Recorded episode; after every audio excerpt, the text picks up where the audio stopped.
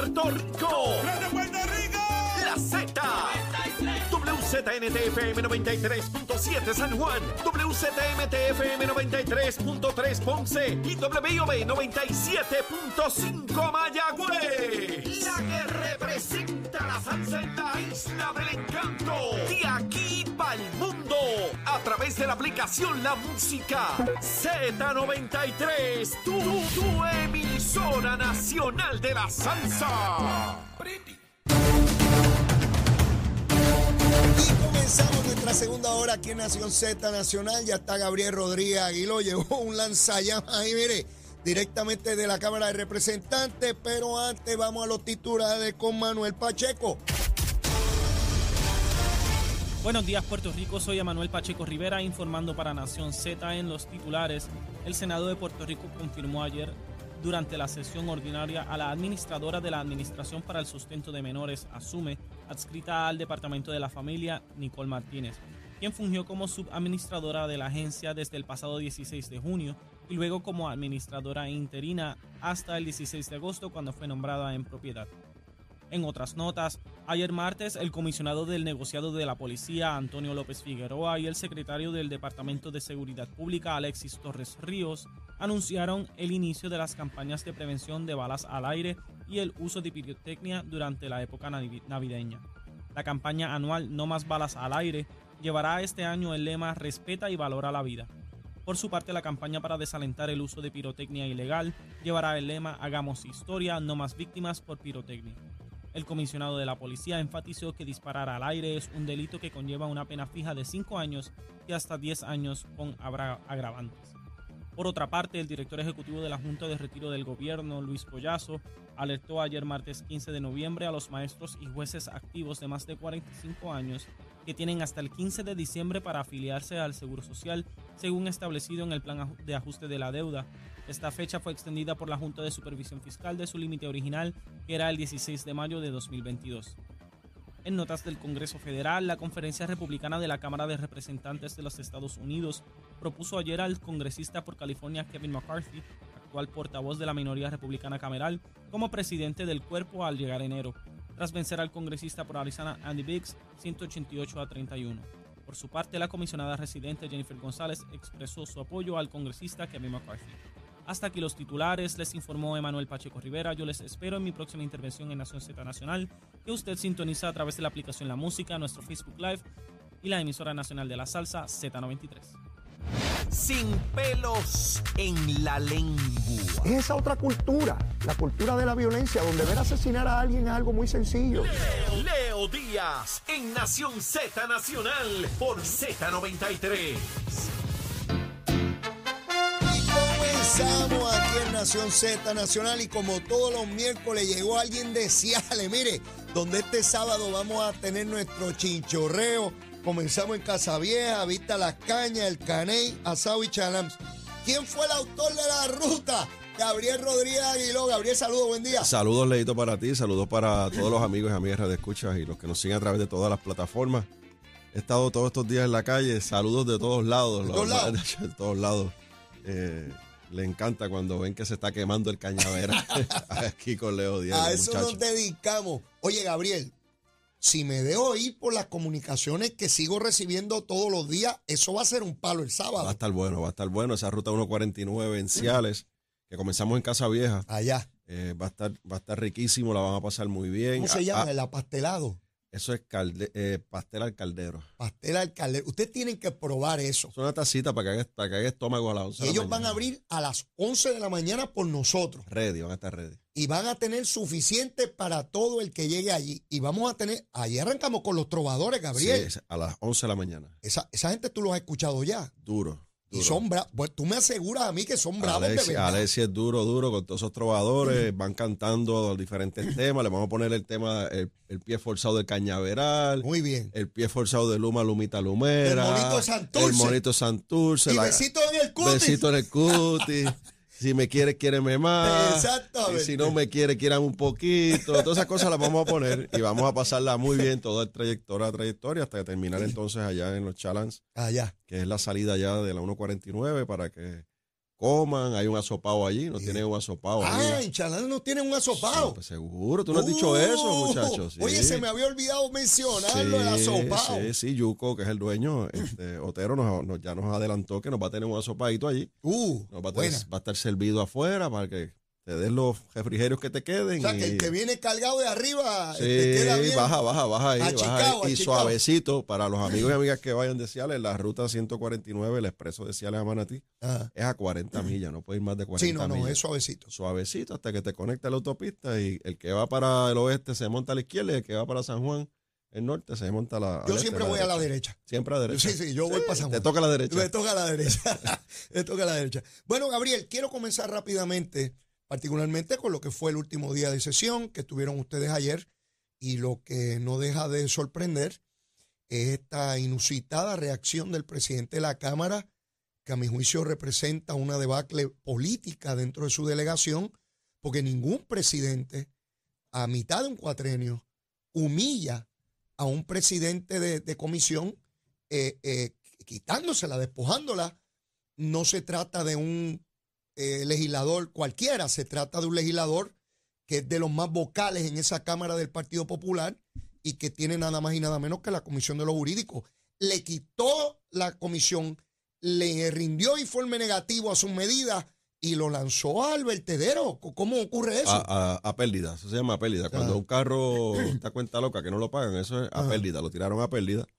Eh, el- usualmente lo que pasa en la legislatura, Leo, y tú estuviste allí, es que cuando un presidente de comisión no quiere rendir un informe por unas medidas o hay unas discrepancias porque puede estar atendiendo una medida que el, que el presidente y la delegación o la administración quiera Ajá. y ese, ese legislado, legislador, presidente de comisión, no se siente cómodo, está en contra o no quiere hacer informe, hay dos, hay dos vías. Una de ellas es que el vicepresidente de esa comisión, pues, atienda la medida, Ajá. firme el informe Sí. y, y se le dé el trámite correspondiente, o la medida se le quita de la comisión al, al presidente, a la comisión en este caso de los jurídicos, y se pasa a otra comisión, por ejemplo, la de gobierno, Ya. para que entonces sea la otra comisión la que atienda el proyecto. Sí. Pero aquí no pasó eso. Aquí ayer el presidente de la Cámara eh, relevó completamente al representante Aponte Rosario de la comisión. Ya eso detona el, la, la fracción, el fraccionamiento que hay en la delegación del Partido Popular de cara a lo que viene el año que viene. Ujú. Que en enero en adelante comienza la campaña para lo que es la presidencia del Partido Popular y toda, toda esa lucha, ese forcejeo dentro del Partido Popular que desde hace mucho tiempo, te estoy diciendo aquí en el programa, que las luchas internas del Partido Popular, las divisiones que hay dentro del Partido Popular se reflejan en la legislatura, en la falta de productividad, Sí. en las luchas intestinas allí, en luchas estériles y en los golpes como este. Esto es un golpe devastador para un legislador. O sea, un legislador a mitad de cuatrenio que preside la Comisión de los Jurídicos, que estuvo meses, porque tengo que reconocer que el representante Aponte Rosario estuvo meses atendiendo los cinco proyectos de aborto que tiene que ver con el aborto, los que los limitan, los que lo abren, todo, lo que lo, lo- lo- lo- permitían libremente, todo- toda esa cosa. Ujú. Él, eh, él estuvo haciendo vistas públicas, yo participé en varias ocasiones de esas vistas públicas, eh, vistas kilométricas en la Cámara de Representantes con un sinnúmero de, de- de ponentes. Todo ese trabajo se fue al piso. No, no. eh, lo sorprendente fue que a le quitó la comisión y en menos de media hora ya, ya en la Cámara tenían cinco informes negativos con las firmas de todos los populares a favor del informe negativo de todas las medidas para colgarlas. Ahí se fue el proyecto de Senado 693 que estuvo en- en discusión Ajá. que es de Rodríguez Bebe, Tomás Rivera Chat y otros legisladores. Eh, y todos los proyectos se fueron ahí eh, en ese, en ese, en esa, en esa pelea, Ajá. en esa lucha dentro del Partido Popular. Quiere decir que ahora los legisladores deben estar claros. O estás con Tatito o te relevo de la comisión y te quito tu presupuesto. Porque debo suponer que el presupuesto que acompaña a la comisión también se lo han quitado. Sí, porque es un presupuesto, debe ser así, ¿no? Eh, Ah. eh, si mantienes la comisión, pues tienes un presupuesto para atender la comisión. Si le quitan ese presupuesto, pues hay unos empleados que quedan fuera, que a le- menos que los transfieran a otro lugar. Lo que le ocurrió a- al ex secretario del Partido Popular, a, a Ramón Cruz Burgos, cuando Ramón Cruz Burgos tuvo la- el problema con Tatito, el-. Ah. que le quitan la comisión, le quitaron todos los empleados. O sea, se quedó sin, básicamente sin empleado porque no tiene presupuesto para pagar. Son 26 votos necesarios para aprobar legislación. Ya Luis Raúl Torres se desafilió del Partido Popular y... Por eso es que, por eso es que Tatito, hábilmente, Ajá. cuando Luis Raúl sale del Partido Popular, le doy los chavitos. le dejó la comisión. Le deja la comisión. Gabriel, eso es una manera elegante de decirlo. Le dejó los chavos. Por eso por ahí voy, le deja la comisión para justificar dejarle los chavitos, Exacto. chavitos, chavitos. Exacto. Y tenerlo ahí, aunque le vote en contra en dos o tres medidas. En las que él necesite de verdad, el hombre eh, lo va a eh, lo va a acompañar. llamar y le va a decir, papá, ven acá. Seguro. Vamos a hablar de tu comisión, vamos a hablar de tu presupuesto. Vamos a almorzar algo. vamos, sí, vente, tómate un cafecito conmigo en la Exacto. presidencia. Y ahí entonces cuadra, cuadra ese votito. En las que no sea tan importante el voto de Luis Raúl, pues entonces Tatito se vira y va donde las la minorías. Y entonces le, le tira, le tira el cafecito y el También. diálogo a los otros. Pero si Orlando Aponte se desafilia de facto, no de jure, de facto, que diga, bueno, de aquí para adelante yo voto como me dé la gana, y logra que el ex secretario del Partido Popular, unido a, a Héctor Ferrer Hijo, a Jesús Manuel, y un grupo disidente, Gabriel, cuando tú no vuelves a la Cámara, tú pierdes un poder enorme como presidente, porque tus compañeros ya no te miran a ti de, de qué me vas a dar, sino quién me va a dar el cuatreno que viene ¿O cómo llego? o cómo llego. Entonces empiezan un- un- unas nuevas alianzas. Orlando Aponte votó por Tatito o no. Sí, sí, sí. Era de su grupo, Entiendo que sí, sí. pero ya no. No, moralmente no debería hacerlo. Bueno, porque, bueno. porque es una humillación. O sea, de la forma en que se hizo, y ya eso venía escalando, hace unas semanas venía escalando la situación entre ellos, hasta anoche que pues, terminó con, con, con quitarle la comisión y, y el trabajo. o sea, quitarle la comisión y el presupuesto, pues claro, es importante para un legislador. Pero moralmente para mí, si yo llevo meses haciendo trabajos legislativos, invirtiendo horas, porque si el representante está sentado allí cumpliendo con su labor legislativa, no está atendiendo el distrito, Claro, no está atendiendo las situaciones del distrito, que nos es. requieren muchísimo a nosotros los legisladores. así es. Pues entonces, le está diciendo Tatito con esto es, tu trabajo no sirve, no sirvió, te quito la comisión, no, no, no tienes, eh, no das el grado, no cumples con, con lo que yo entiendo que debe ser el presidente de la Comisión de los Jurídicos, no cumples con lo que el caucus te está requiriendo, porque también el caucus ejerce presión. Claro. Entonces le da, le da un cantazo a Ponte Rosario. ¿Qué ocurrió en la Cámara ayer de importancia, si algo, en ese último día de sesión? Eh, resumen de la sesión de ayer, que comenzó a las 11 de la, cerca de las 11 de la mañana, eh, salimos cerca de las 12 y media de la noche, luego de la votación. El resumen es receso, receso y más receso. y más receso. Allí apenas eh, los comités de conferencia llegaron a última hora. Eh, una ley importante que es la ley de permisos que se estaba trabajando con enmiendas de todas las delegaciones, incluyendo el del compañero Víctor Párez Otero de San Juan, de nuestra delegación, que ha estado eh, forzando legislación para atender el tema de permisos. Se logró un consenso en la Cámara Ajá. entre, much- entre todas las delegaciones. Se hizo un proyecto sustitutivo, nosotros lo aceptamos con el propósito de, de enmendar la ley de permisos. Ajá. No hubo un consenso con el Senado. El Senado eh, hizo pedazos eh, ese proyecto y no hubo un consenso, así que no se pudo atender ayer la ley de permisos. Que para mí eso es importante. Estamos hablando de desarrollo económico. Esa queda hablando- para enero. Quedará para algún momento después de enero. porque no sabemos cómo va a quedar.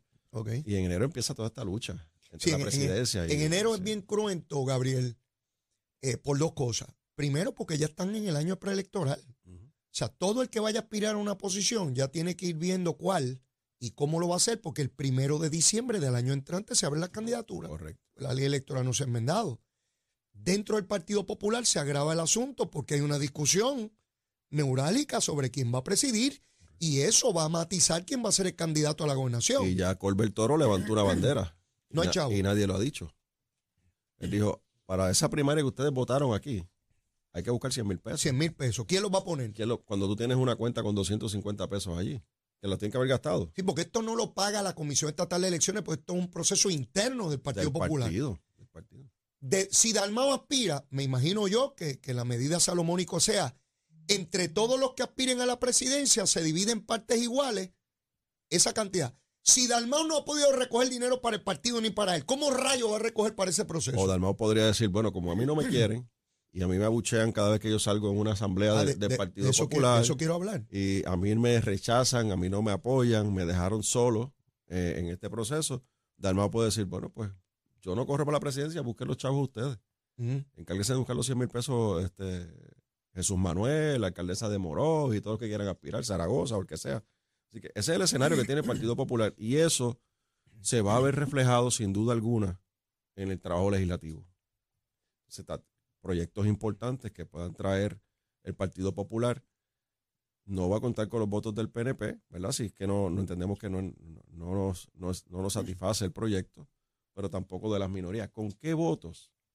¿Con qué votos va a aprobar legislación Tatito Hernández y los populares en la Cámara? Con eso me lleva a pensar que la mayor cantidad de medidas de importancia que se iban a aprobar durante todo este cuatrenio ya pasaron. Los proyectos de administración no van a querer trabajarlos. Porque ya, ya, ya el año que viene no, no se van a meter en eso. No, no. No se van a meter en esa controversia. Quedan tres sesiones, Leo.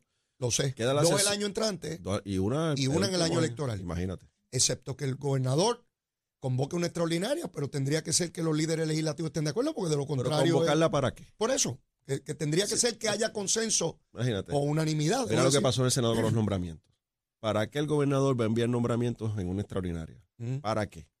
Cuando no los quieren atender. O sea, sí, sí, mira lo que pasa. Dejaron a Nino Correa fuera. sí.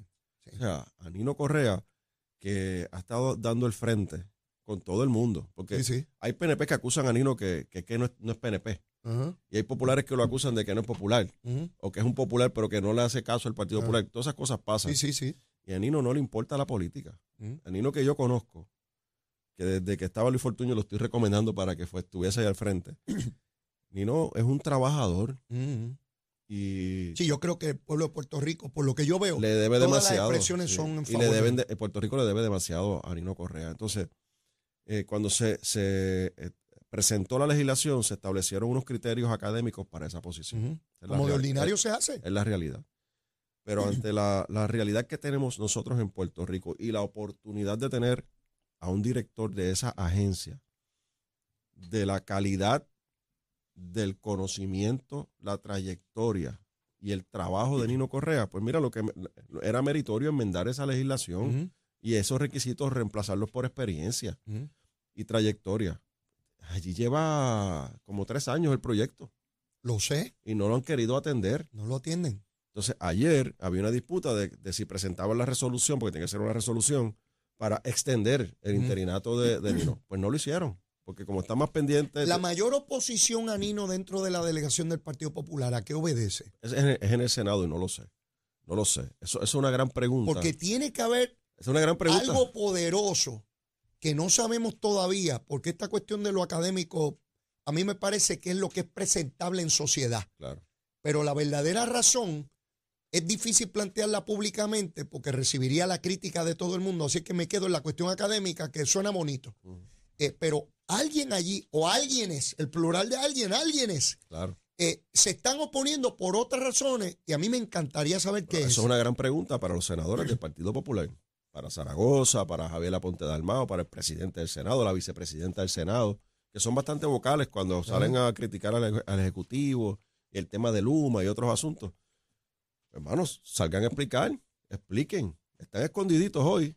Salgan a explicar por qué no tuvieron el, eh. La- la- el compromiso con Puerto Rico, más que con Nino, con Puerto Rico, de, de aprobar esa resolución, radicarla y aprobarla para que Nino continuara eh, eh, al frente de, de manejo de emergencia emer- eh, en el DSP, el Departamento de Seguridad Pública, y también se fue a justo la de PRITS, la de, Lo, lo vi. la de Tengo tecnología. entendido que el gobernador los retiró antes de que los colgaran Sí, pero, para pero- volverlo. Pero otra vez, estamos claros, estamos claros. pero te, crea, te crea un disloque, te crea inestabilidad. Dejar a Céfala una entidad que tiene que ver con traer a Puerto Rico al siglo XXI en su gobierno en, la- en el área tecnológica. Estamos en medio de la aprobación de la, del, del establecimiento de lo que va a ser el, el malvete electrónico, eso, eso actualiza todo lo que tiene que ver con ir al sesco, inspeccionar el carro, toda esa, toda esa, Todo pe- eso. Toda esa toda pejiguera. esa pejiguera de, de- de tradicional, pues, pues están, están provocando un disloque por, por cuestiones que ellos no, no, no explican. Tienen que explicar, los senadores tienen que salir a explicar Gabriel, por qué asumen esas posturas. yo me entero ayer, ayer, después de tantos días. Porque la, la impresión mía es entorpecer el proceso Pues, eh, gubernamental. Punto. Para que, para que Pierluisi no luzca bien, Ajá. para que la administración no luzca bien, nos llevamos por el medio al pueblo de Puerto Rico. Así, es- así yo lo veo. Yo me entero ayer de que en esa reunión, en ese cuarto, en el Partido Popular el domingo, le dieron un abucheo tanto a Dalmao como a Tatito. No me sorprende. Y yo me pregunto, sí, me, me entero por líderes populares que me dicen, Leo, nadie ha discutido esto. y yo le, me, le quitaron el teléfono a todos los que estaban allí, nadie grabó. pues, pues yo, ¿verdad? Porque allí había prensa afuera. La prensa No, no, dice, no. no nos dejaron entrar. No, no, la prensa los entraron. La información que yo tengo es que en el tercer piso era eh, la, la parte principal, ¿verdad? De la asamblea. En el segundo piso Mm. estaban los, los- el restante de los que no tenían cabida en el tercer piso y en el primer piso estaba la prensa. Y hay audio por todos lados. Bueno, me entero ayer por líderes y populares se abuchean en una... que eh, me eh, dicen se que abuchean, abucharon a Dalmau y a Tatito allí. Se escucha. y que al otro día o ese mismo día la prensa no reportara eso. ¿Tú te crees que si Pierluisi llega a una actividad en el. PNP y lo abuchean allí, eh, bueno, para empezar salen vivos, porque algún celular iba a haber allí, Sí, que seguro. ¿sabes? Y resulta que no, fuentes de entero crédito no acreditaron nada sobre ese hecho. Las fuentes de entero crédito. Y yo digo, ¿qué clase de inmunidad tiene el Partido Popular, mi hermano, en la opinión pública de Puerto Rico, como los protegen? Así es. Y, y- y yo no estoy diciendo que abuchen a nadie, pero si ocurre, pues que lo sepamos. Si son noticias o no es noticiable. Claro, igual que pasó con Dalmao, eh, Juan Dalmao, cuando fue a la calle, que ellos llaman la calle Resistencia, Y le Eh, metieron su abucheo allí. le metieron su abucheo, le gritaban macharrán, le gritaron un montón de cosas. Eso tampoco fue noticia, Leo. No, no, no, no. Eso lo enteramos días después que empezamos a ver los videos. Para- Pero ve acá que están abuchando a, a, y, a había, y había prensa allí. Seguro. Pero los protegen, mi hermano. Seguro, y hay transmisiones en vivo de, todo, de todos lados. Así que eh, realmente ahí vemos el, eh, hacia dónde está cargada la balanza. Si a- me abuchean a mí, a un líder del PNP, a Jennifer, o a, o a Pedro, o al que sea, al alcalde de San Juan, a algún alcalde del PNP, eso es, eso es primera plana. Eh, y se discute ampliamente Y en se analiza, y se Y analiza. se analiza el impacto y el alcance sí, de ese asunto sobre el pueblo de Puerto Rico. Seguro que sí. Y se activan las unidades. eh, investigativas, Investigativas. las, las averiguativas. Mira, eh, quiero, quiero discutir contigo, por lo menos dejarlo planteado antes de ir a la pausa.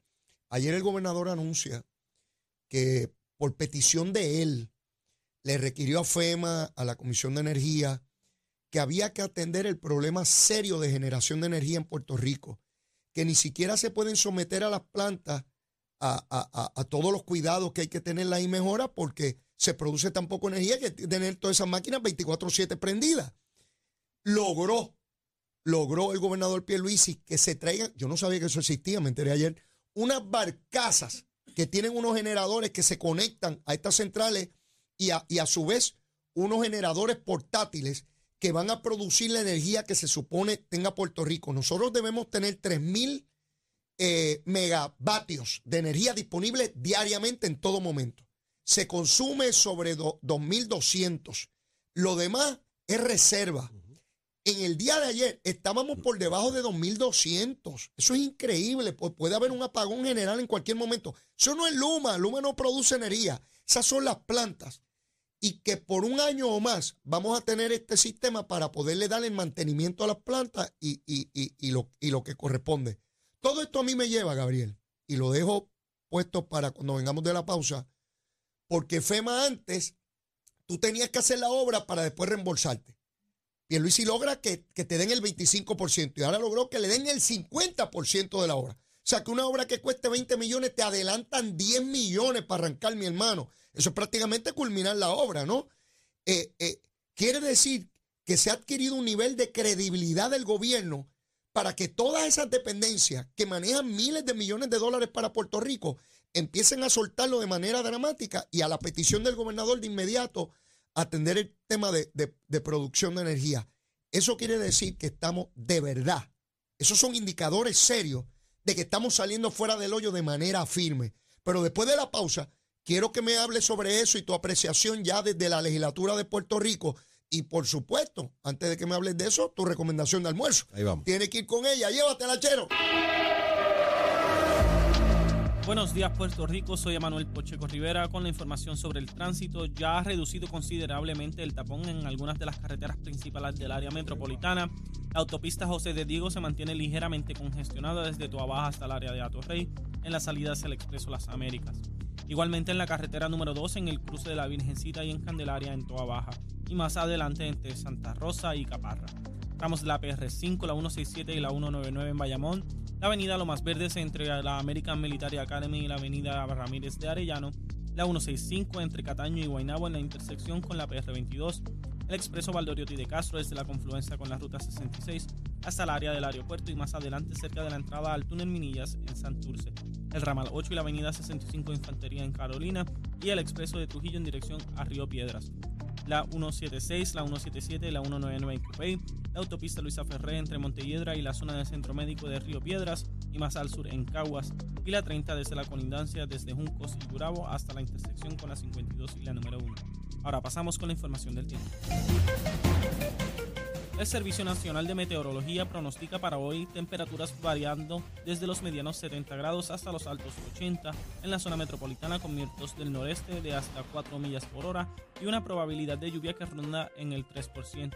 El interior de la isla se esperan temperaturas desde los 60 grados hasta los bajos 80 con vientos de hasta 70 millas por hora y un 3% de probabilidad de lluvia. En el sur las temperaturas máximas estarán alrededor de 90 grados y las mínimas entre las medianas 70. Durante la tarde se esperan aguaceros dispersos y tronadas aisladas sobre el oeste y suroeste de la isla. El mar estará picado con oleaje de entre 4 a 6 pies a través de las aguas del Mar Caribe, por lo que se recomienda precaución a los operadores de embarcaciones pequeñas. Para los bañistas existe un riesgo moderado de corrientes marinas y para las costas del norte y este de Puerto Rico, Culebra y Vieques. Hasta aquí el informe del tiempo, les informó Manuel Pacheco Rivera, yo les espero en mi próxima intervención en Nación Z Nacional, que usted sintoniza a través de la aplicación La Música, Facebook Live y la emisora nacional de la salsa Z93.